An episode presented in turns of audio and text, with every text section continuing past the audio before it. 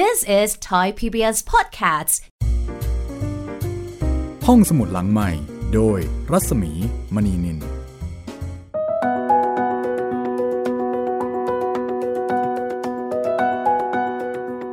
วัสดีค่ะต้อนรับคุณผู้ฟังเข้าสู่รายการห้องสมุดหลังไม้นะคะ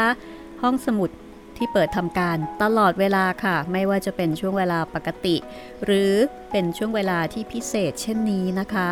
ก็พบกับเราสองคนเช่นเคยค่ะ ดิฉันรัศมีมณีนินแล้วก็คุณจิตเรนเมฆเหลืองค่ะ สวัสดีครับพี่หมีครับ สวัสดีค่ะคุณจิตเรนแหมพี่หมีอยู่บ้านเป็นยังไงบ้างครับตอนนี้ ก็เป็นช่วงเวลาที่พิเศษจริง ๆนะคะ เพราะว่าทำครัให้บเราผมมีความใกล้ชิดสนิทสนมกับตัวเองมากขึ้นค่ะ เพราะว่าไม่ค่อยได้เจอคนอื่นนั่นเอง กับตัวเองกับที่พัก ใช่ กับที่พัก กับห้องหับข้าวของเครื่องใช้นะคะ มีโอกาสครับได้จัดการสะสาง แล้วก็มีโอกาสได้อ่านหนังสือมากขึ้นด้วย อ๋อ ใช่ครับผม อืม แล้วคุณคุณจิตรินเป็นไงบ้างกับช่วงเวลาพิเศษนี้ ผมแกะการ์ตูนออกมาอ่านครับการ์ตูนที่อยู่ในอยู่ในหอเนี่ยที่ผมยังไม่ได้แกะมาอ่านอ่านเกลี้ยงแล้วตอนนี้ อืม เอออันนี้หลายคนอาจจะเป็นเหมือนกันนะคะว่า เวลาที่เราซื้อหนังสือมาเนี่ยอย่าว่าแต่ไม่ได้อ่านเลยค่ะ หนังสือบางเล่มนะคะ ยังไม่ได้แกะออกจากพลาสติกซะด้วยซ้เออใช่ใช่ไหมครับ ใช่ครับำเออแสดงว่าโรคนี้นี่เป็นกันไม่น้อยเหมือนกันเนาะซื้อมาดองครับพี่ตอนนี้ก็รสชาติกำลังได้ที่เลยทีเดียว ครับผม แต่ว่าสำหรับรายการห้องสมุดหลังใหม่นะคะ คุณจะดองยังไงเนี่ยรสชาติก็ยังอร่อยเหมือนเดิมค่ะ กับเรื่องเล่าหลากรสนะคะ ที่เรานำเสนอให้คุณได้ฟังกัน ก็ตอนนี้เอ่อเราก็อยู่ในหลายแอปพลิเคชันเออขออภัยหลายแพลตฟอร์ม แต่ว่าหนึ่งหลายแอปพลิเคชันแพลตฟอร์มอ่าใช่ค่ะก็มีทั้งเว็บไซต์นะครับ w w w t h a i PBS podcast com ค่ะมีทางแอปพลิเคชันไทย PBS Radio อืมมี ทางพอดแคสต์ห้องสมุดหลังไม้แล้วก็ทาง YouTube Channel ไทย PBS Podcast นะครับ อืมฮึค่ะ ก็เลือกฟังตามสะดวกเลยนะคะ ตอนนี้นะคะเราก็อยู่กับเบื้องหลังหนังสือ i n s i ซ e เพชรพระอุมาภาคหนึ่งค่ะ ก็คือเรามาเจาะลึกเบื้องหลังเกร็ดเล็กเกร็ดน้อย แล้วก็แบ็กกราวด์ภูมิหลังรายละเอียดของตัวละครนะคะ ในนวนิยายเรื่องดังซีรีส์ 48 เล่ม ซึ่งครับผม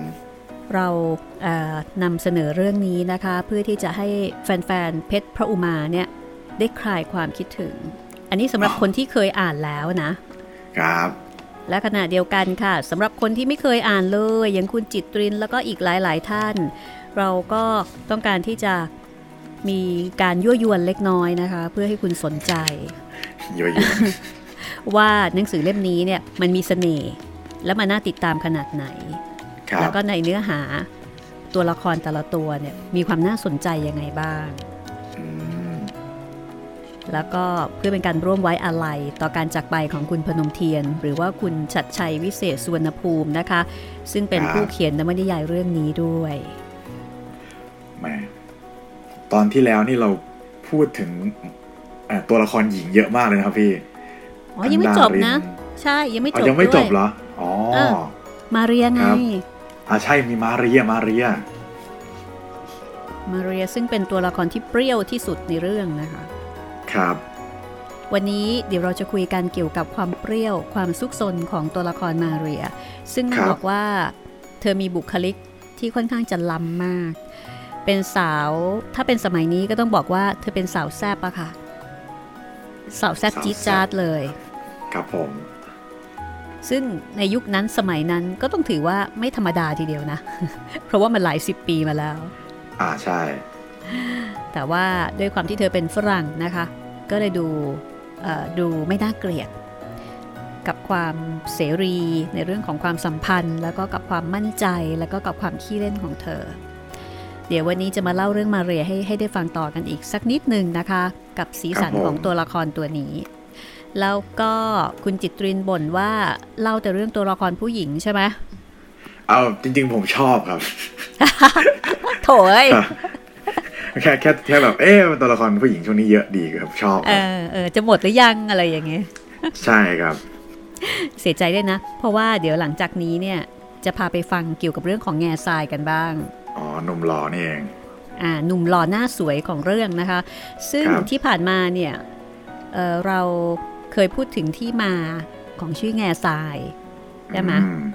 ครับว่าผู้เขียนเนี่ย ได้ที่มาของชื่อนี้มาจากไหนอืมก็มาจากอ่ากะเหรี่ยงคนหนึ่งใช่เอ่อเป็นไทยใหญ่อ่ที่มาไทยใหญ่ของชื่อไทยใหญ่นี้เอ่อเป็นเป็นหนุ่มไทยใหญ่มาดขรึมครับ ซึ่งคุณพนมเทียนเนี่ยไปเจอเจอแถวแถวๆท่าขี้เหล็ก แล้วก็เป็นคนที่ดูแล้วเนี่ยน่าจะมีความเกี่ยวพัน กับกองกำลังกู้ชาติไทยใหญ่ แล้วก็มีบุคลิกที่น่าสนใจ แล้วก็มีชื่อซึ่งคุณพนมเทียนบอกว่าไม่เคยได้ยินมาก่อนเลย แง่ทราย ก็เลยเอาชื่อนี้เนี่ยมาตั้งเป็นชื่อของตัวละคร ซึ่งเป็นพระเอกคนที่สองของเรื่องเพชรพระอุมา ครับ แต่ว่าวันนี้เนี่ยนะคะจะเล่าให้ฟังเกี่ยวกับภูมิหลังของแง่ทราย เกี่ยวกับการศึกษาของแง่ทราย เกี่ยวกับความพิเศษแล้วก็ความลับของตัวแง่ทรายอืมอืม แล้วก็จะมีประเด็นเกี่ยวกับเกี่ยวกับสิ่งมีชีวิตที่ไม่ใช่คนกันบ้างนะ เดี๋ยวจะเบื่อ โอ้มันมีตัวที่ไม่ใช่คนด้วยเหรอครับพี่มีไดโนเสาร์ด้วยนะ ในเรื่องนี้อ๋อเออใช่ใช่ใช่ใช่เอ่อทั้งที่ในความเป็นจริงเนี่ยไดโนเสาร์กับมนุษย์ไม่เคยเจอกัน ใช่ครับ น่าจะอ่าสูญพันธุ์ไปนานแล้วไดโนเสาร์สูญพันธุ์ก่อนที่จะเกิดมีมนุษย์ในโลกหลายสิบล้านใช่ปีครับนะคะครับ แต่ว่าในเรื่องนี้เนี่ยมีไดโนเสาร์มาด้วย แล้วก็เป็นประเด็นที่คุณพนมเทียนเองเนี่ยถูกวิพากษ์วิจารณ์อ๋อมีคนวิจารณ์ด้วยเหรอครับ มีคนวิจารณ์ แล้วก็มีบางคนถึงกับขนาดบอกว่ารับไม่ได้ แล้วก็จะเลิกอ่านโอ้โถน่าสนใจจะตาย อ่า ในขณะที่หลังจากนั้น คุณจิตรินก็น่าจะทันเนาะเรามีภาพยนตร์เรื่อง Jurassic Park ใช่ใช่ไหมครับ ซึ่งคนกับไดโนเสาร์มาเจอกัน ครับผม คุณพนมเทียนเขียนถึงเรื่องนี้เอาไว้ด้วยค่ะ เขียนถึง Jurassic Park เหรอครับ เขียนถึงเอาไว้ด้วยนะคะอ๋อแล้วก็เกี่ยวกับเสียงวิพากษ์วิจารณ์อะเดี๋ยวจะเล่าให้ฟัง และขณะเดียวกันคุณพนมเทียนก็ได้ตอบคำถามว่าไดโนเสาร์มันโผล่มาได้ยังไง ครับอืมอะถ้างั้นเดี๋ยวเรามาเริ่มที่เรื่องของมาเรียกันก่อนดีไหมดีเลยครับพี่ เอ๊ะเมื่อวานนี้คุณจิตรินจำอะไรได้บ้างเกี่ยวกับเรื่องมาเรีย มาเรียเนี่ย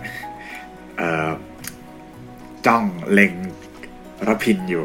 แล้วก็มีจังหวะที่ได้เสียกันไปแล้วด้วยอืมแถมมาเรียนี่ก็ยังจ้องดารินแบบแปลกๆด้วยครับ อืม ก็เลยคือสงสัยว่าอืมมีรสนิยมทางเพศยังไงกันแน่ คืออย่างนี้นะในส่วนของ ในส่วนของมาเรียเนี่ยอย่างที่บอกว่าพ่อของเธอเป็นนักเดินป่า เป็นพครับราผหมมณ์ใช่ไหมใช่แล้วก็เธอเองนี่เป็นลูกครึ่ง แล้วก็อืมเป็นคนที่เป็นผู้หญิงแกร่งอะไม่ใช่ผู้หญิงหวานโนตเนะแล้วก็เป็นคนที่มีความสามารถครับเออหลังจากที่ได้มาร่วมคณะกันแล้วนะคะ หลังจากที่สามีของเธอเนี่ยถูกผีดิบอ่าสางเขียวฆ่าตายอืมอะเธอก็เลยมาร่วมคณะ กับดารินกับประพิน แต่มาเรียกับประพินเนี่ยเขารู้จักกันมาก่อน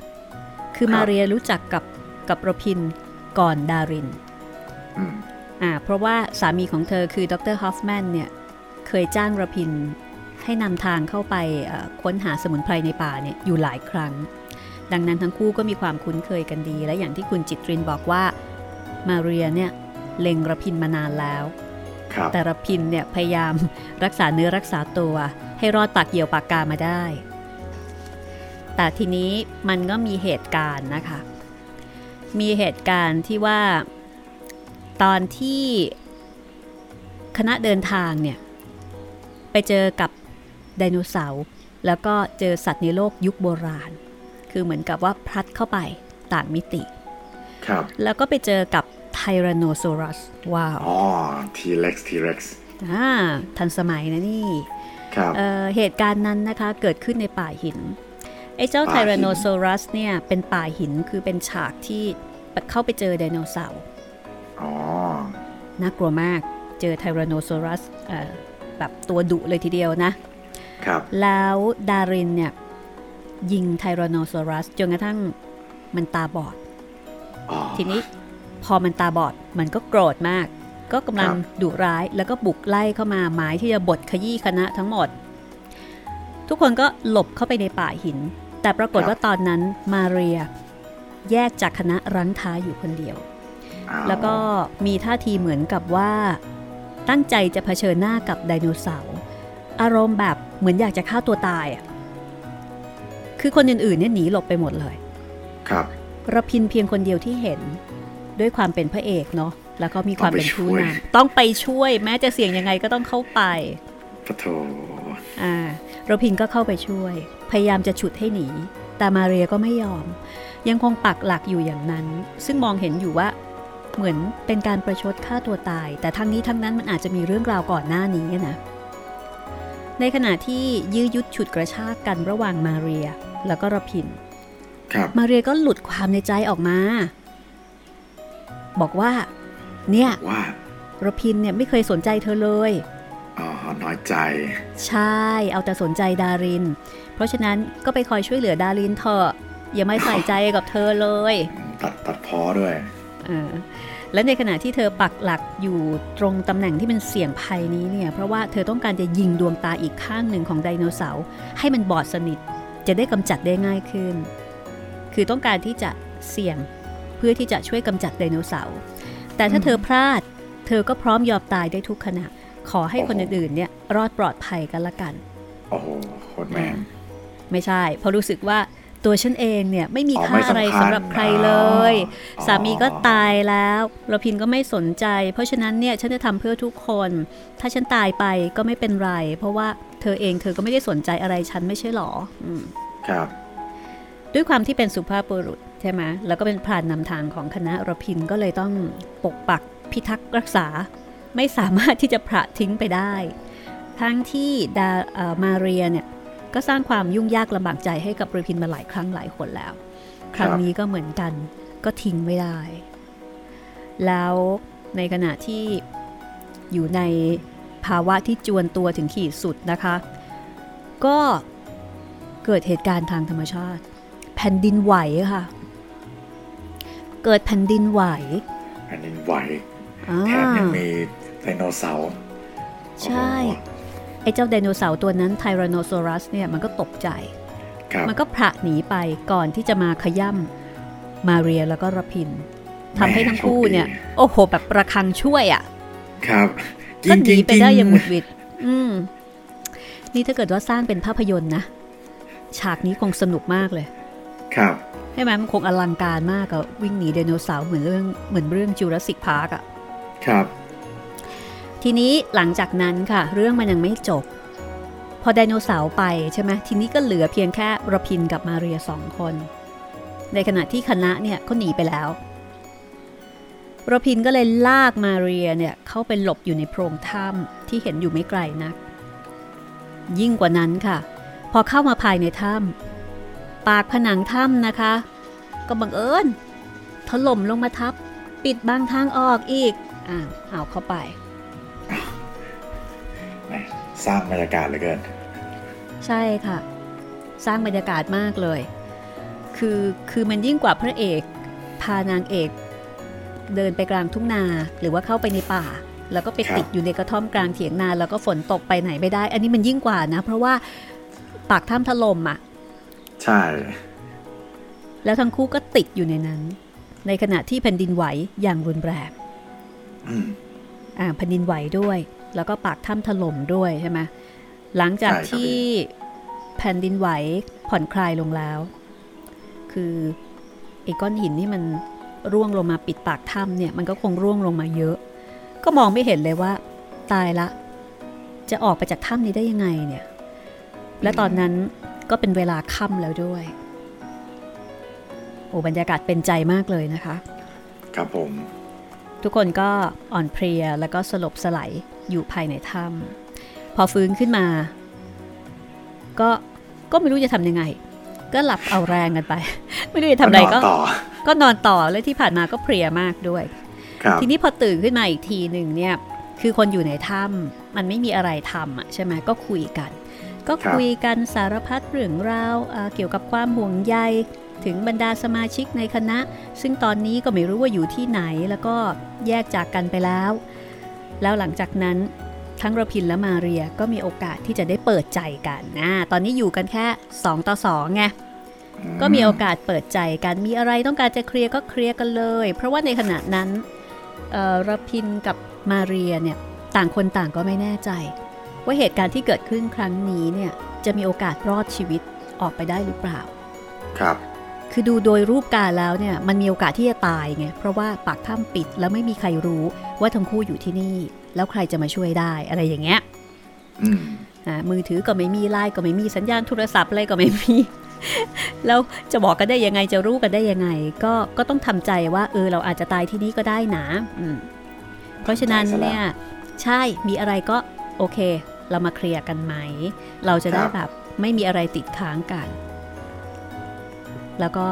ประมาณว่ามันไม่มีอะไรทำด้วยเนาะเพราะฉะนั้นก็เออมาคุยกันกันแล้วกันเออรพินเนี่ยเป็นฝ่ายถามมาเรียก่อน ครับ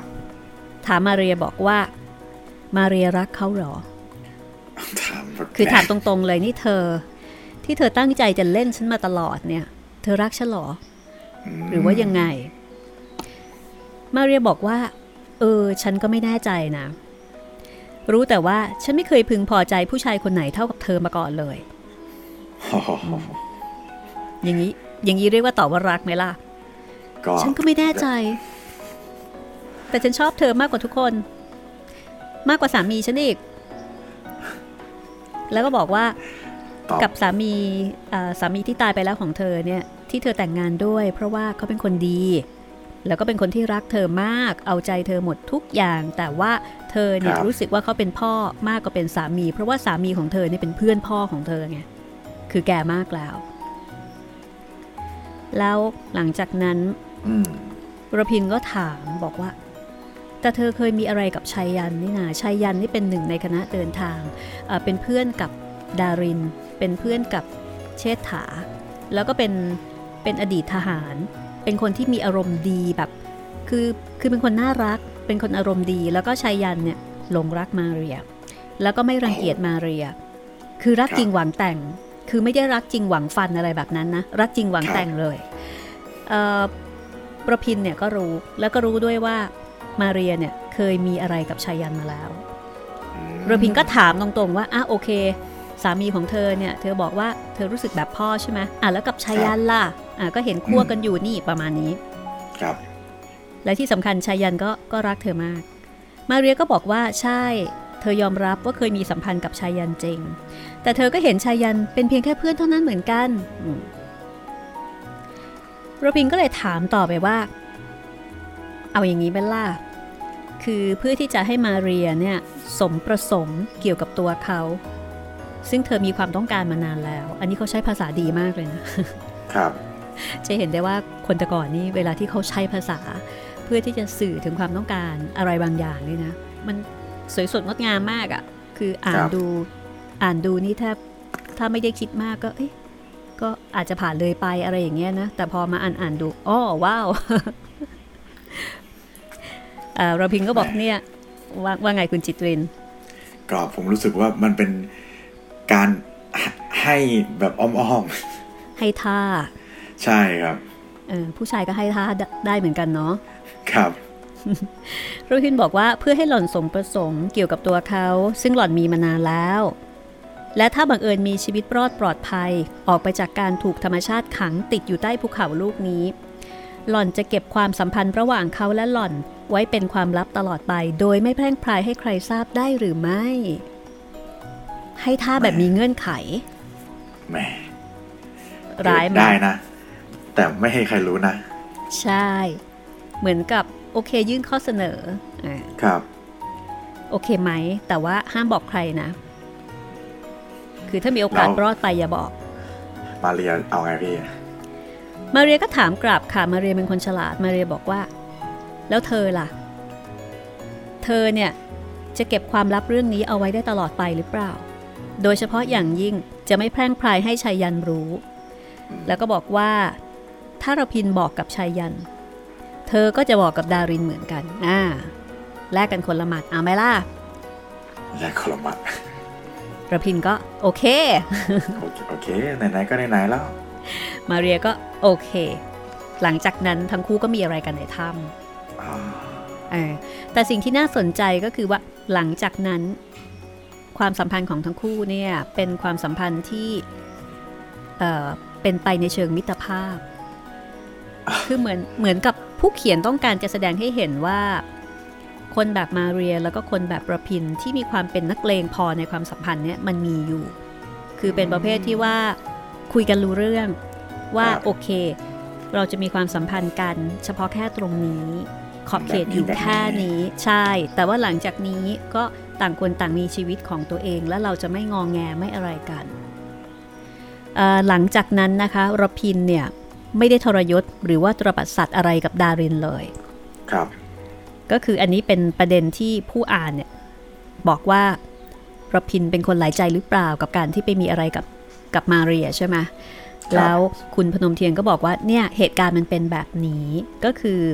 ในขณะที่ตกลงกับมาเรียเนี่ยมันเป็นเพียงมันเป็นเพียงช่วงเวลาหนึ่ง แล้วก็เป็นการมีความสัมพันธ์กันโดยที่ทั้งคู่เอ่อ พูดคุยกันอย่างมีเหตุมีผล แล้วก็โดยที่ระพินเองก็ยังไม่ได้มีพันธสัญญาอะไรกับดาริน แล้วก็ดังนั้นเนี่ยเอ่อการกระทำครั้งนี้จึงไม่ได้ถือเป็นการทรยศ หรือว่าตรบัดสัตว์อะไรกับดาริน เพราะเขายังไม่ได้เป็นแฟนกันไงใช่ปะเขายังไม่ได้เป็นแฟนกัน เพราะฉะนั้นระพินเอ่อก็เหมือนกับว่าเขาก็มีสิทธิ์ที่จะไปมีอะไรกับใครใครหลังจากนั้นนะคะเอ่อ ดารินก็ไม่เคยรู้เรื่องนี้ คือระพินกับมาเรียเนี่ย ก็ปิดบังความลับนี้ตลอดไปแล้วตลอดไปและทั้งระพินกับมาเรียก็ไม่มีอะไรเกี่ยวพันในด้านนี้อีกเลย นอกจากความเป็นเพื่อนร่วมเป็นร่วมตาย ครับ คือทั้งคู่เนี่ยแมนมาก คือพอหลังจากที่รอดชีวิตออกมาได้เอ่อ ระพินก็มีความชัดเจนเรื่อยๆ กับดาริน และเขาก็ไม่เคยนอกใจดาริน ในขณะที่หลังจากนั้นมาเรียเองเนี่ยก็มีความชัดเจนกับชายยัน เพราะเห็นว่าชายยันมีความรักแล้วก็จริงใจในตัวเธอ แล้วก็ประกอบกับตัวมาเรียเนี่ยท้องกับชายยันด้วย เธอก็เลยตัดสินใจแต่งงานกับชัยยัน แล้วก็เป็นภรรยาที่ดีของเขาก็คือเหมือนกับว่า ถ้าเป็นนักมวยก็คือแขวนนวมอะต่อไปนี้ฉันจะไม่ฉันจะไม่แบบ ล่าแล้ว ใช่ ฉันก็จะเป็นภรรยาและก็โอเคและฉันก็จะหยุดทุกสิ่งทุกอย่าง เพราะฉะนั้นเนี่ยต่างคนต่างก็มีคู่ของตัวเอง แล้วทั้งคู่ก็ไม่เคยนอกใจ ไม่เคยมาวอแวร์อะไรกันอีกเลย และความลับนี้ก็ยังคงเก็บเป็นความลับ แต่แน่ใจใช่ไหมพี่ว่านั่นคือลูกของชายัน อ๋อ ประเด็นนี้ก็มีคนสงสัย เอออันนี้อันนี้เดี๋ยวเล่าให้ฟังต่อนะคะ เป็นประเด็นที่ผู้อ่านเนี่ยแบบอินกันมากเลย ทีนี้ในส่วนของดารินนะคะดารินเนี่ยในระยะหลังๆ ก็เคยถามระพิน คือผู้หญิงนี่จะเซนส์เร็วครับก็เคยถามระพินบอกว่าเนี่ยถามจริง ๆเถอะเธอเคยเกี่ยวข้องมีอะไรกับดาเรีย เอ้ย ขอขออภัย กลายเป็นดาเรียไปละ มาเรียครับพี่มาเรีย ถามว่านี่ระพินถามจริงเถอะ เธอเนี่ยเคยเกี่ยวข้องอะไรกับมาเรียในด้านนี้บ้างหรือเปล่า ระพินก็ปฏิเสธสิคะ บอกว่าไม่เคยเลยอ๋อมันเป็นความลับเนาะอ่าไม่บอกไม่บอกครับดารินก็บอกอย่างแบบรู้ทันนะนะว่า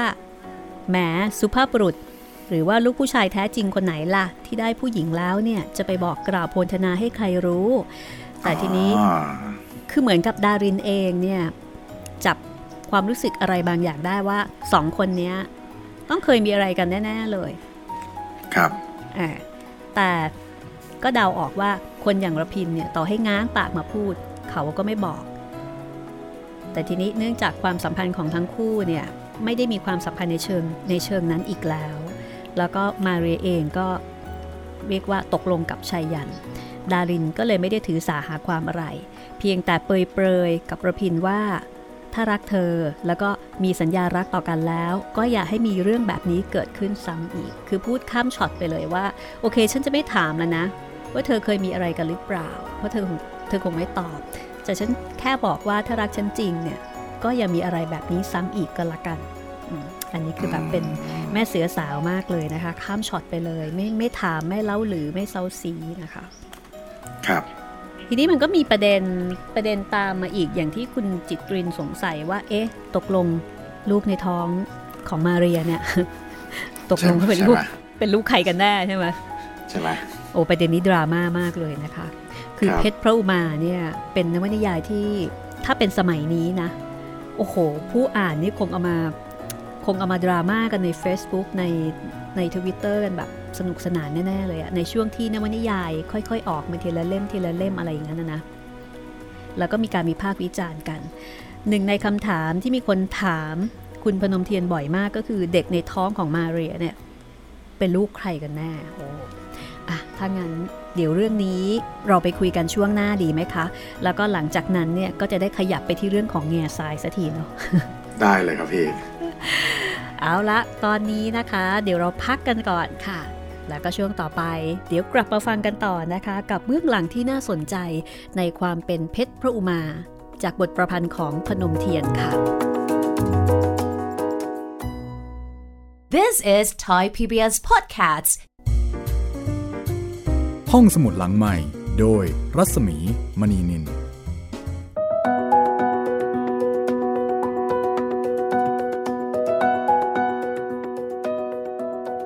เข้าสู่ช่วงที่สองนะคะของเพชรพระอุมาค่ะ ครับผม ต้องบอกว่าเป็นเบื้องหลังนะ เบื้องหลังครับเบื้องหลัง สาเหตุที่นำเรื่องเบื้องหลังมาคุยให้ฟังนะคะ เพราะว่ามีคุณผู้ฟังขอกันมาแล้วก็อยากฟังเพชรพระอุมาค่อนข้างเยอะทีเดียวนะ ใช่โอ้โหเยอะมากครับพี่มาเรื่อยๆเลยอะมาเรื่รีอควสยเนี่ยแต่ทีนี้ เนื่องจากว่าเราคงไม่สามารถที่จะเอาเรื่องนี้มาเล่าให้ฟังทั้ง 48 เล่มได้ๆครับค่ะก็เลยเอาเบื้องหลังนะคะ จากหนังสือ Insight เพชรพระอุมาภาคหนึ่ง ซึ่งเขียนโดยพนมเทียนค่ะ ประมาณปี 5253 นะคะ ที่คุณพนมเทียนเองตอนนั้นก็อายุ 70 กว่าแล้ว แล้วก็เขียนอธิบาย ตอบข้อสงสัย ตอบข้อซักถามของหลาย ๆ คนนะคะ ที่อ่านแล้วมีคำถาม สงสัยไม่เข้าใจไม่เห็นด้วยอะไรอย่างเงี้ย ก็เขียนออกมาแล้วก็สนุกมากนะ Insight เพชรพระอุมาภาคหนึ่งฉบับที่พี่มีเนี่ยเป็นของภาคหนึ่งแล้วก็เป็นหนังสือหายากตอนนี้ไปแล้ว จัดพิมพ์โดยสำนักพิมพ์คเนตบุรีนะคะ ก็ไม่แน่ใจนะ ว่ายังหาซื้อได้อยู่อีกหรือเปล่า ครับ แต่ว่าสนุกมากเอ่อทีนี้ ต้องบอกคุณผู้ฟังอย่างนี้นะคะว่าในช่วงเวลาที่เราเอ่อคุยกันอยู่นี้เนี่ยถ้าเกิดว่าคุณผู้ฟังอยากจะฟังเรื่องไหนนะคะ ก็สามารถที่จะเสนอเรื่องมาได้ ก็ช่องทางการติดต่อก็ inbox นะคะ มาที่เพจของไทย PBS นะ ที่นั่นคุณจิตรินก็จะรออยู่ ครับผมเพจไทย PBS Podcast ครับ ค่ะ หรือว่ามาที่เพจรัศมีมณีนินมาคุยกับดิฉันเองก็ได้นะคะ ทั้งสองเพจเลย แล้วก็ใช่ในห้องสมุดหลังใหม่ นอกเหนือจากเรื่องนี้นะคะ เราเราเลือกวรรณกรรมเอ่อทั้งของฝรั่งของไทยของจีนนำมาเล่าให้ฟังแล้วก็อยู่ในเว็บไซต์เนี่ยมีหลายเรื่องด้วยกัน เดี๋ยวให้คุณครับผมจิตรินเตือนความจำกันนิดนึงนะคะ เผื่อว่าอาจจะมีท่านไหนที่เป็นสมาชิกใหม่ เพิ่งมีโอกาสได้ใช้บริการของห้องสมุดหลังใหม่จะได้ไปเลือกฟังถูกค่ะ ตอนนี้อยากให้ฟังเรื่องไหนคุณจิตริน วันนี้ในฐานะที่เราทำงานที่บ้านกันนะครับค่ะจริงเรื่องการทำงานที่บ้านเนี่ยมันจะมีปัญหาด้านการสื่อสารมากๆเลย ผมเลยแนะนำให้อ่านศิลปะแห่งการสื่อสารครับผม อ๋อ ของท่านติชนัทฮันนะคะ ใช่ครับผม อืมอันนี้ก็เป็นอีกเล่มหนึ่งซึ่งน่าสนใจ เพราะว่าเรื่องของการสื่อสารก็เป็นปัญหาอภิเป็นอภิมหาอมตะนิรันดร์การปัญหานะคะ พูดกันไม่รู้เรื่องนั่นเองค่ะ เรื่องใหญ่มากค่ะ ในชีวิตประจำวันของเรานะคะถ้าพูดกันไม่รู้เรื่องเนี่ย มันก็กลายเป็นเรื่องได้เหมือนกันๆใช่บางทีเรื่องเล็กก็กลายเป็นเรื่องใหญ่ บางทีเรื่องใหญ่ก็ถึงเลินนิดเดียว ถ้าถ้าสื่อสารถ้ากัมีนถูศิกลปะใช่ใช่อ่าเรื่องนี้นะคะก็เป็นหนังสือ Pocket Book ของเออสำนักพิมพ์ Nation Books นะคะครับ Ne- Nation Books ค่ะ เป็นหนังสือเป็น Pocket Book เอ่อเล่มกำลังดีนะ น่าจะไม่กี่ตอนเล่มนี้ ประมาณ 9 ตอนครับ อืมฮึค่ะ ใครสนใจก็สามารถที่จะฟังได้นะคะ หรือถ้าเกิดต้องการหนังสือก็ติดต่อไปทาง Nation Books ค่ะ เป็นหนังสือแปลมาจากคำสอนของท่านติชนัทฮัน ซึ่งเป็นพระภิกษุชาวเวียดนามที่ปัจจุบันนี้นะคะ ท่านอยู่ที่ประเทศฝรั่งเศส แล้วก็ในบ้านเราเนี่ยก็มีสาขาของหมู่บ้านพรมอยู่ที่ปากช่องนครราชสีมานะคะ ซึ่งเป็นชุมชนที่ที่ใช้ชีวิตตามแบบคำสอนของท่านติชนัทฮัน ซึ่งเป็นพระภิกษุ ในพุทธศาสนานิกายมหายานของทางเวียดนาม แล้วก็เป็นนักเขียนชื่อดัง เป็นนักเขียนชื่อดังระดับโลกด้วยนะคะ เป็นกวีด้วย เป็นนักเขียนด้วย แล้วก็เป็นพระด้วยนะคะ ครับ ก็อันนี้อันนี้แนะนำเนาะในช่วงเวลานี้ค่ะ ใช่ครับพี่ ออกไปนี่จะพูดรู้เรื่องเลยค่ะ พูดรู้เรื่องชัดเจนครับ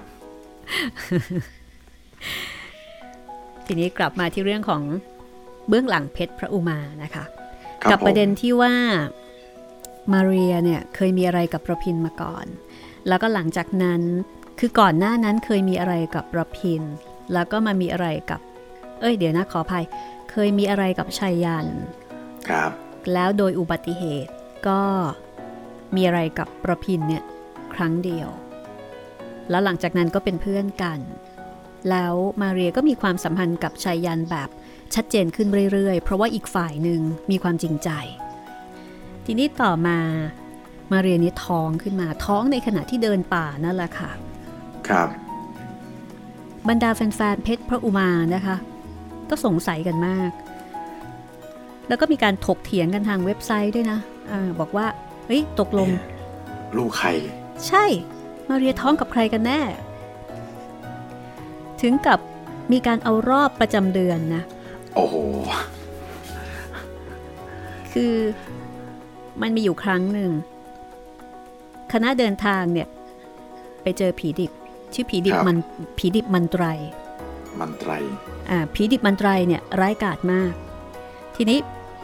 วิธีจัดการกับผีดิบมันไตร ก็คือต้องเอาผ้าเปื้อนระดูหรือเปื้อนเมนของผู้หญิงเนี่ยเอาไว้เป็นยันอันตรายจากผีดิบตัวนี้ แล้ว ในเรื่องเนี่ย รู้สึกว่าจะเอาของมาเรียนะดังนั้นค่ะ บางคนนะคะ ผู้อ่านบางคนเนี่ยถึงกับเอารอบประจำเดือนของมาเรีย มานั่งคำนวณวันกันเลยค่ะว่า เมนครั้งล่าสุดของมาเรียเนี่ยมาเมื่อไหร่ แล้วก็มายุ่งกับชายยันแล้วก็รพินในวันเวลาไหน ครับ คือนับวันกันเลยทีเดียว ว่าจริง ๆ แล้วน่าจะเป็นลูกใครกันแน่โอ้โห ถึงขนาดนี้เลยนะ ผู้เขียนบอกว่า เรื่องนี้ถ้าจะพิสูจน์ให้แน่ชัด ก็ต้องพิสูจน์ในทาง DNA แล้วล่ะครับ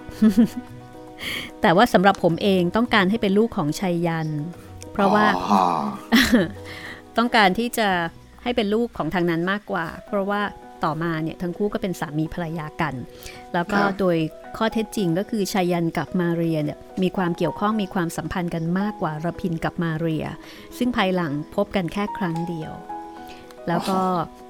คุณพนมเทียนเนี่ยก็น่ารักมากเลยนะ บอกว่าโอ้เนี่ยจะนับวันกันมันก็คงไม่ถูกต้องแน่นอนเสมอไปนักรอก เพราะว่ามันอาจจะคลาดเคลื่อนผิดกำหนดวันไปก็ได้ขึ้นอยู่กับอารมณ์เหตุการณ์ และความตื่นเต้นของผู้หญิงคนนั้นด้วย อันนี้ก็เป็นความรู้ในเชิงเรื่องของสุขภาพเลย ครับ ซึ่งก็แสดงให้เห็นว่า คุณพนมเทียนนี่เขาเป็นคนที่มีความรู้หลากหลายจริง ๆ นะ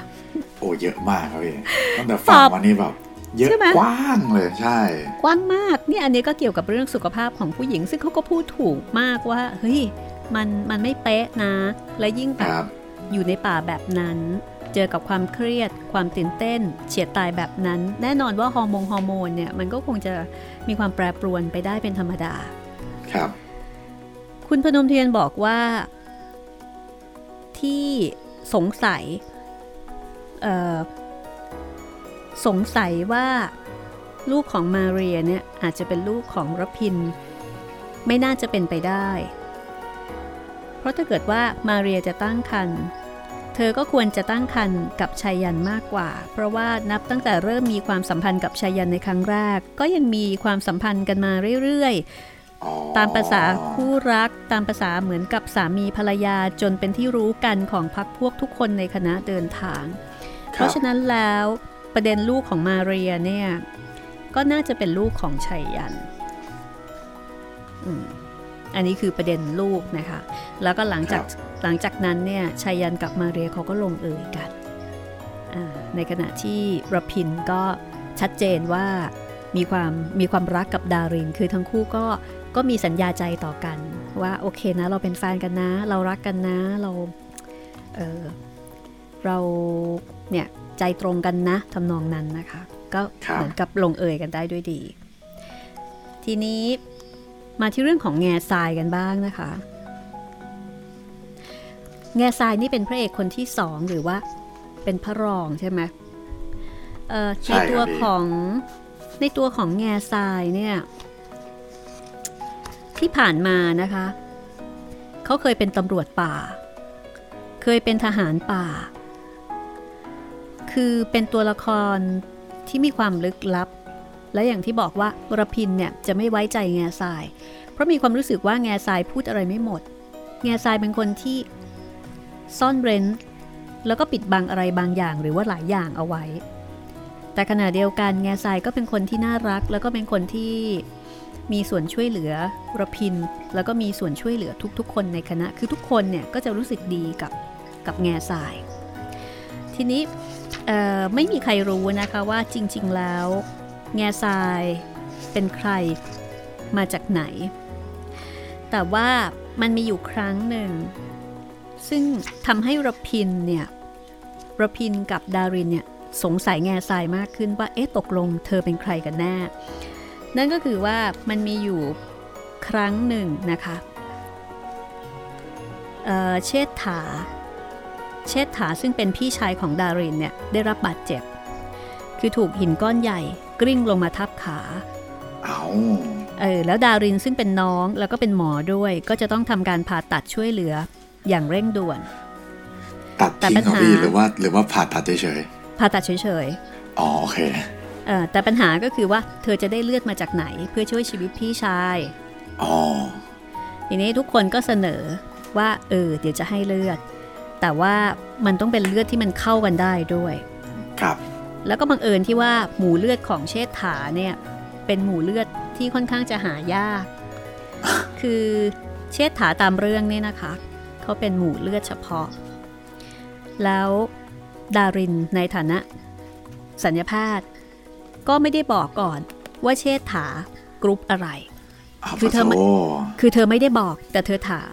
ก็ถามถึงสมาชิกในกลุ่มว่า เอ้ยแบบใครกรุ๊ปอะไร ก็ปรากฏว่า ไม่มีใครตรงเลย แม้แต่ของกระพินท่ามกลางความชุลมุนวุ่นวายนะคะ แง่ทรายก็เสนอตัวเองค่ะ ครับ บอกว่าเอาของผมไหมล่ะดารินก็ถามบอกว่าอะรู้เหรอรู้หรือเปล่าว่าตัวเองเนี่ยกรุ๊ปอะไร คือตอนนั้นภาพของแง่ทรายเหมือนกับว่าเป็นชาวป่าเนาะเป็นชาวป่าเหมือนกับเออเป็นชาวป่าไม่น่าจะมีความรู้อะไร ครับ แง่ทรายก็ตอบเรียบๆเลยค่ะ บอกว่า A B next โอ้โหดารินนี่แบบว่าอึ้งไปเลย A B มันผมเลย แต่ผมไม่ next นะเออดารินถามซ้ำว่าอะไรนะ คือคือไม่แน่ใจว่านี่คือฟังถูกหรือเปล่า ใช่นี่คือสิ่งที่ออกมาจากปากของแง่ทราย ที่ดูเหมือนกับว่าเป็นชาวป่าชาวดงอะไรอย่างเงี้ยนะครับ คราวนี้แง่ทรายตอบชัดเจนเลยค่ะว่า AB negative ดารินก็อึ้งไปเลย แต่ปรากฏว่าโชคดีค่ะ เป็นหมู่เลือดเดียวกับเชษฐาอย่างฟลุกที่สุด โอ้บังเอิญอ่าดารินก็เลยถามต่อไปบอกว่า รู้ได้ยังไง ว่าเลือดของตัวเองเนี่ย เป็น AB negative แง่ทรายก็เลยบอกว่าเขาเคยเข้าโรงพยาบาล เคยรับการผ่าตัดมาก่อนอดารินก็ถามว่าผ่าตัดในเรื่องอะไร แง่ทรายก็บอกว่า appendix โอ้อะไรวะเนี่ยไส้ติ่งไส้ติ่งอ๋อไส้ติ่งไส้ติ่งดารินก็เลยเชื่อได้ว่าโอเคแง่ทรายเนี่ยมีกรุ๊ปเลือด AB negative ก็เลยจัดการถ่ายเลือดแง่ทรายให้กับเชษฐา เชษฐาก็เลยก็เลยรอดพ้นวิกฤตมาได้ในคราวนั้นนะคะในขณะที่รพินเนี่ยอยู่ในเหตุการณ์ เขาได้ยินการซักถามโต้ตอบระหว่างดารินกับแง่ทรายโดยตลอด แล้วรพินซึ่งเป็นคนช่างสังเกตรพินก็บอกกับตัวเองว่าไอ้นี่เนี่ยไม่ธรรมดา ต้องไม่ใช่คนป่าที่ด้อยการศึกษาแน่นอน คือคนป่าที่ไหน จะรู้ภาษาอังกฤษใช่ไหมอ่าหมายถึงใช่ใช่หมายถึงในยุคนั้นสมัยนั้นนะเออครับสามารถที่จะรู้กรุ๊ปเลือดของตัวเอง แล้วก็เป็นกรุ๊ปเลือดเฉพาะอีกต่างหากว่า AB negative ครับแล้วแล้วก็เรียกไส้ติ่งว่า appendix อืมอืมอันเนี้ยรพินก็ก็สงสัยในตัวแง่ทรายเอ่อ จริงๆแล้วแง่ทรายก็ไม่ได้มีเจตนาที่จะปิดบังอำพรางรพินเพียงแต่เพียงแต่เห็นว่ายังไม่สมควรคือยังไม่ถึงเวลาที่เขาจะเปิดเผยภูมิหลังของตัวเอง เพราะเกรงว่าครับในตอนที่เข้ามาสมัครเป็นคนรับใช้คณะเดินทางนั้นเนี่ย เกรงว่ารพินจะไม่ยอมรับอ๋อก็ก็ไม่กล้าที่จะบอกทั้งหมด คือบอกทั้งหมดเดี๋ยวแบบเรื่องเยอะไงครับ ก็บอกเท่าที่จำเป็นเอ่อ ในส่วนของเชษฐาเนี่ยมีความพึงพอใจในตัวของแง่ทราย แล้วก็รู้สึกเอ็นดู ก็เลยรับแง่ทรายเนี่ยเข้าร่วมคณะ และแง่ทรายก็ทำหน้าที่รับใช้คณะเดินทางด้วยประสิทธิภาพที่ดีเยี่ยมเกินคาด ขณะเดียวกันนะคะ ดารินเนี่ยดารินนี่เอ็นดูแง่ทรายมาก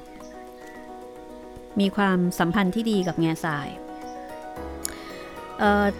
ถามว่าทำไมแง่ทราย ถึงมาสมัครร่วมคณะเดินทางด้วย เพราะแง่ทรายมีภารกิจที่จะกลับไปกู้บัลลังก์มรกรนครจำได้ใช่ไหมที่ว่าจำแง่ทรายเนี่ยจำได้ครับพี่เออเขาเป็นองค์รัชทายาทคขรับองเมืองมรกรนคร แล้วเขาต้องกลับไปกู้บ้านกู้เมืองอะไรอย่างเงี้ยค่ะ แล้วแง่ทรายเนี่ยไม่มีใคร คือถ้าเกิดเขาไปคนเดียวเขาไม่มีพวกอะ่ะเขาทำไม่สำเร็จ แล้วเขาก็มองว่าเราพินนี่แหละจะช่วยเขาได้ โอ้โหอ่านี่มันหวังเยอะไปหรือเปล่าเนี่ยอ๋อแน่เกิดนอเขาไม่นเขาไม่โอเคนี่จบเลยนะ ก็ถึงไม่ได้บอกก่อนไง อ๋อโอเคครับเข้าใจแล้ว เออ ก็เลยไม่ได้บอกก่อน ถ้าบอกก่อนก็แห้วดิ ครับ แล้วก็ที่สำคัญคือรพินอาจจะไม่เชื่อ เพราะฉะนั้นแง่ทรายก็เลยจำเป็นที่จะต้องปิดบังความลับบางอย่าง แล้วก็คาดหวังว่า ระพินเนี่ยจะเป็นคนที่มาช่วยทำให้ความฝันของเขาเนี่ยเป็นความจริง และที่สำคัญนะคะ แง่ทรายก็รู้เกณฑ์ดวงชะตาของตัวเองดีว่า เขาจะต้องได้รับการช่วยเหลือจากระพิน เหมือนกับมีการตรวจดวงชะตาอะไรต่ออะไรมาแล้วว่าระพินนี่แหละเหมือนกับเป็นผู้สนับสนุนเป็นผู้อุปถัมภ์คำชูเขา แล้วก็ในช่วงของการเดินทางระพินกับแง่ทรายเนี่ยก็มีโอกาสที่ได้ เหมือนกับได้ช่วยเหลือกัน แง่ทรายก็เคยช่วยชีวิตระพินระพินเองก็เป็นหนี้ชีวิตของแง่ทรายคือผัดกันช่วย อยู่หลายครั้ง มีความผูกพันกันแบบลึกซึ้งมาก แล้วก็หลังจากนั้น ก็ค่อยๆ ค่อยๆ รู้ความจริงนะคะว่า จริงๆ เนี่ยแง่ทรายเป็นใครออนอกจาก ตัวตนที่แท้จริงของแง่ทรายนะคะว่าเขาเป็นรัชทายาทของอาณาจักรมรกรนครแล้ว ก่อนหน้าก่อนหน้าที่แง่ทรายจะมาสมัครเป็นคนรับใช้คณะเดินทางของเชษฐาเนี่ยแง่ทรายเรียนจบทางด้านอักษรศาสตร์และปรัชญานะคุณจิตริน อักษรศาสตร์ อ่า ในนี้บอกว่า เขาเคยเป็นอาจารย์สอนวรรณคดีสากลและปรัชญาในมหาวิทยาลัยแรงกูนก็คือย่างกุ้ง University อ๋ออะก็เป็นไปได้ใช่ไหมเหมือนกับครับเคยเคยเป็นเอ่อทหารในกองกำลังกู้ชาติอะไรทำนองเนี้ยครับ ก็คือมีภูมิหลัง ภูมิหลังของการเรียนในระดับมหาวิทยาลัย เป็นบัณฑิต อักษรศาสตร์และปรัชญาก็ถือได้ว่าเป็นคนที่มีความรู้ แล้วในขณะที่เขากำลังจะทำปริญญาโทเนี่ยทำมหาบัณฑิตทางนิรุกติศาสตร์ ก็มีความจำเป็นต้องมาเข้าร่วมฝึกยุทธวิธี การรบแบบกองโจรภายใต้การนำของฝ่ายสัมพันธมิตร ตอนปลายสงครามโลกครั้งที่สองแล้วก็ต้องโดด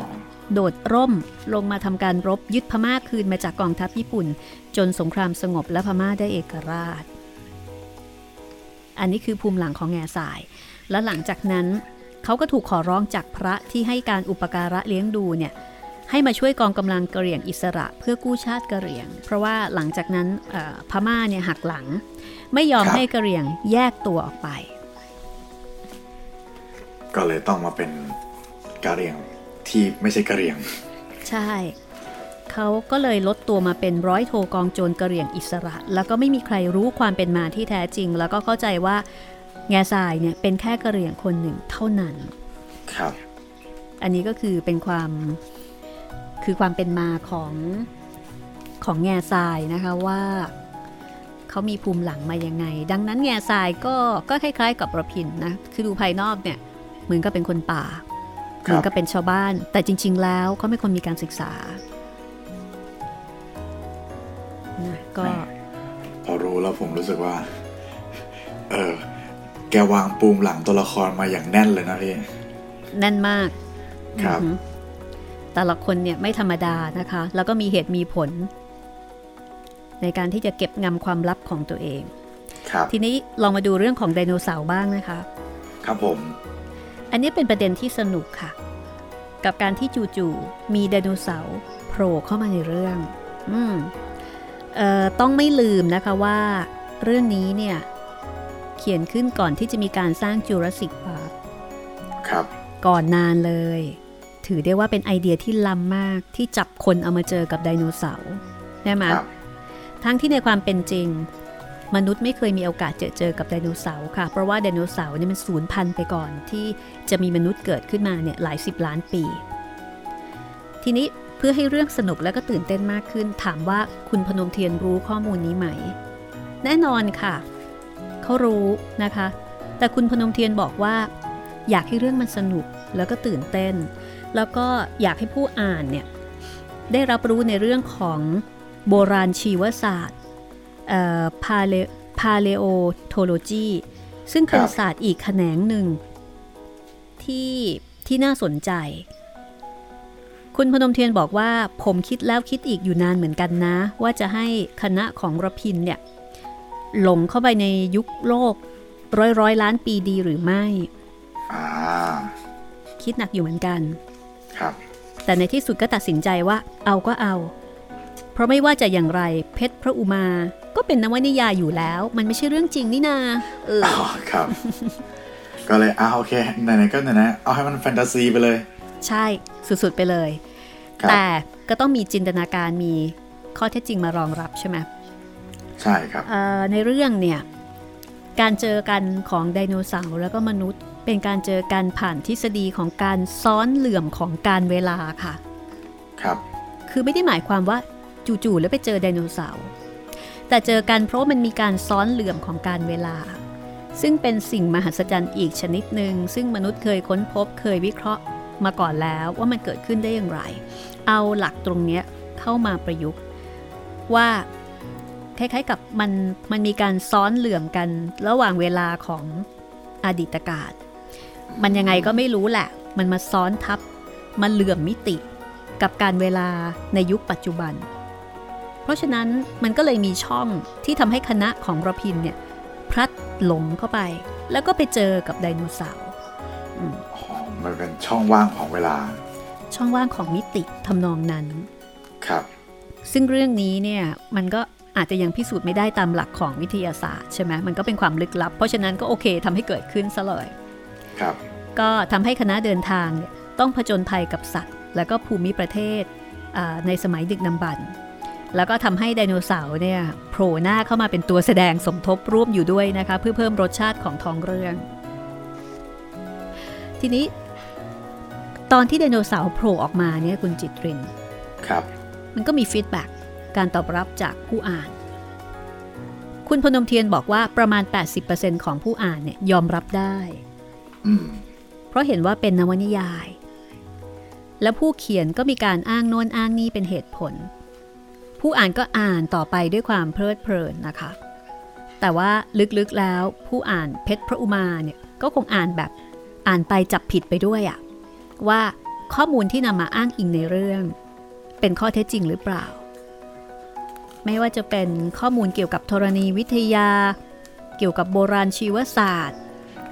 อันนี้เป็นความสนุกอีกอย่างหนึ่งนะคะ ของการอ่านเพชรพระอุมา คือการพยายามที่จะจับผิด จับผิดผู้เขียนว่า อันเนี้ยมั่วหรือเปล่า อันนี้จริงหรือเปล่าอ่าคุณพนุเทียนบอกว่าเอ่อมีอยู่ประมาณ 20%ของผู้อ่านค่ะพพออ่านมาเจอตอนไดโนเสาร์เนี่ยบอกว่ารับไม่ได้ รับไม่ได้ เออ บอกรับไม่ได้ แล้วก็พูดในทำนองว่า ผู้เขียนเนี่ยเพ้อเจ้อบ้าบอคอแตก ผิดหลักการไดโนเสาร์จะโผล่ออกมาได้ยังไง แล้วก็ผู้อ่าน คิดมากผมผู้อ่านจำนวนนี้นะคะ จริงจังครับมากเอ่อมีการต่อว่าต่อขาน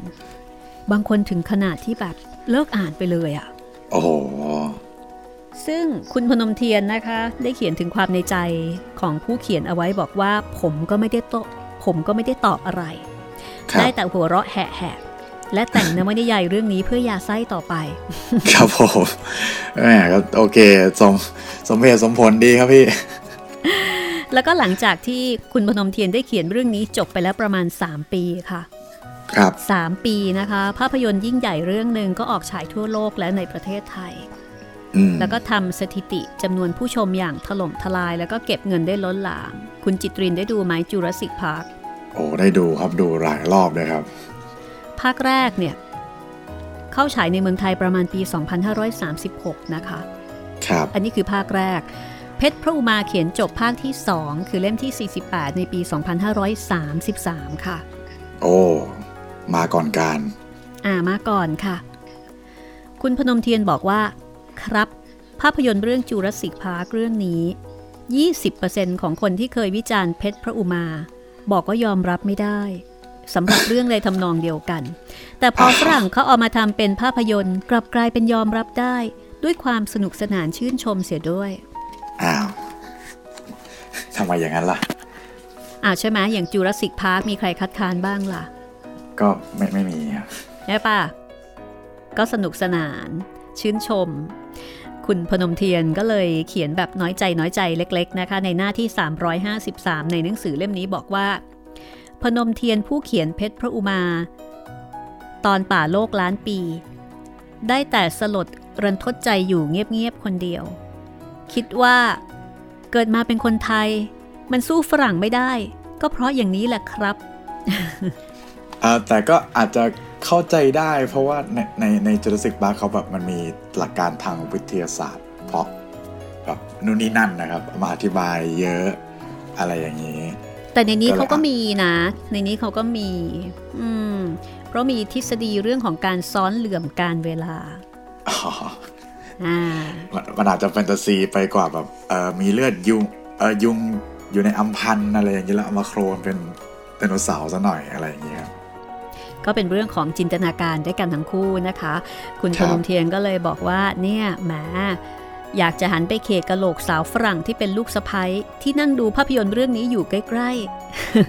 ยังไงครับพี่ๆคือหมายถึงว่าคุณพนมเทียนเนี่ยมีลูกสะพ้ยเป็นเป็นฝรั่งไง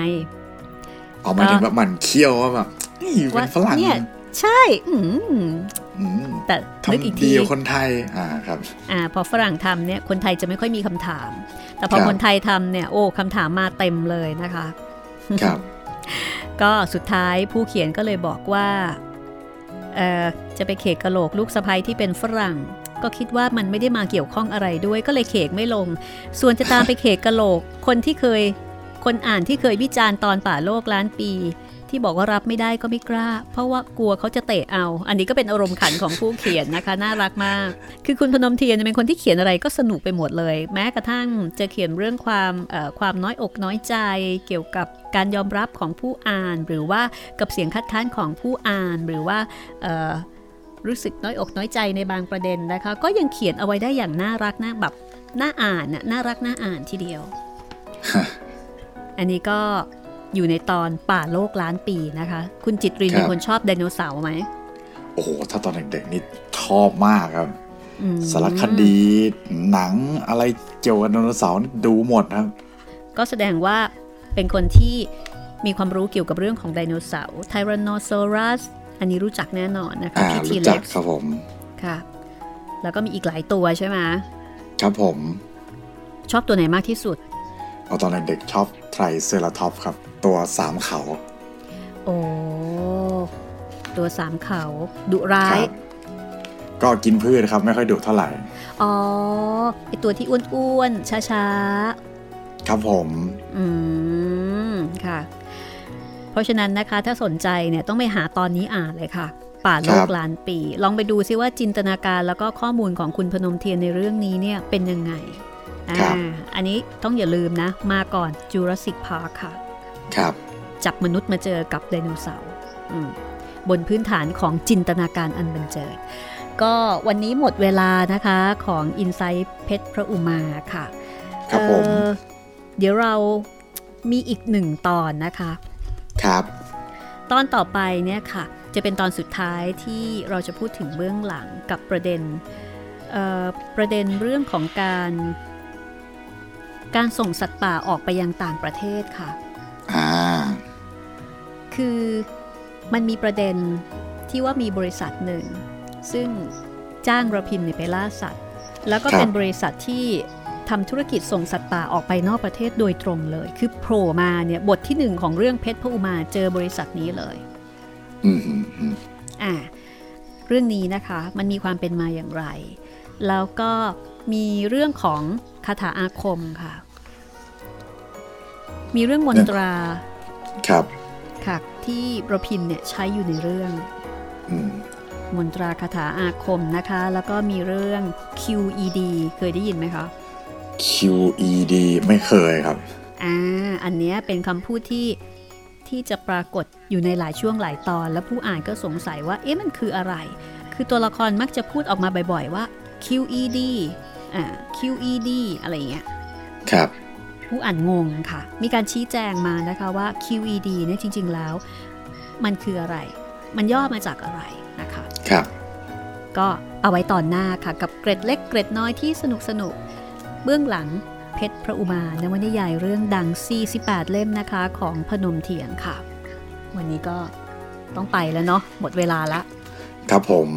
ถ้างั้นก็พบกันตอนหน้านะคะ ครับ สวัสดีครับ สวัสดีค่ะ This is Thai PBS Podcasts. ห้องสมุดหลังใหม่ โดยรัศมีมณีนิน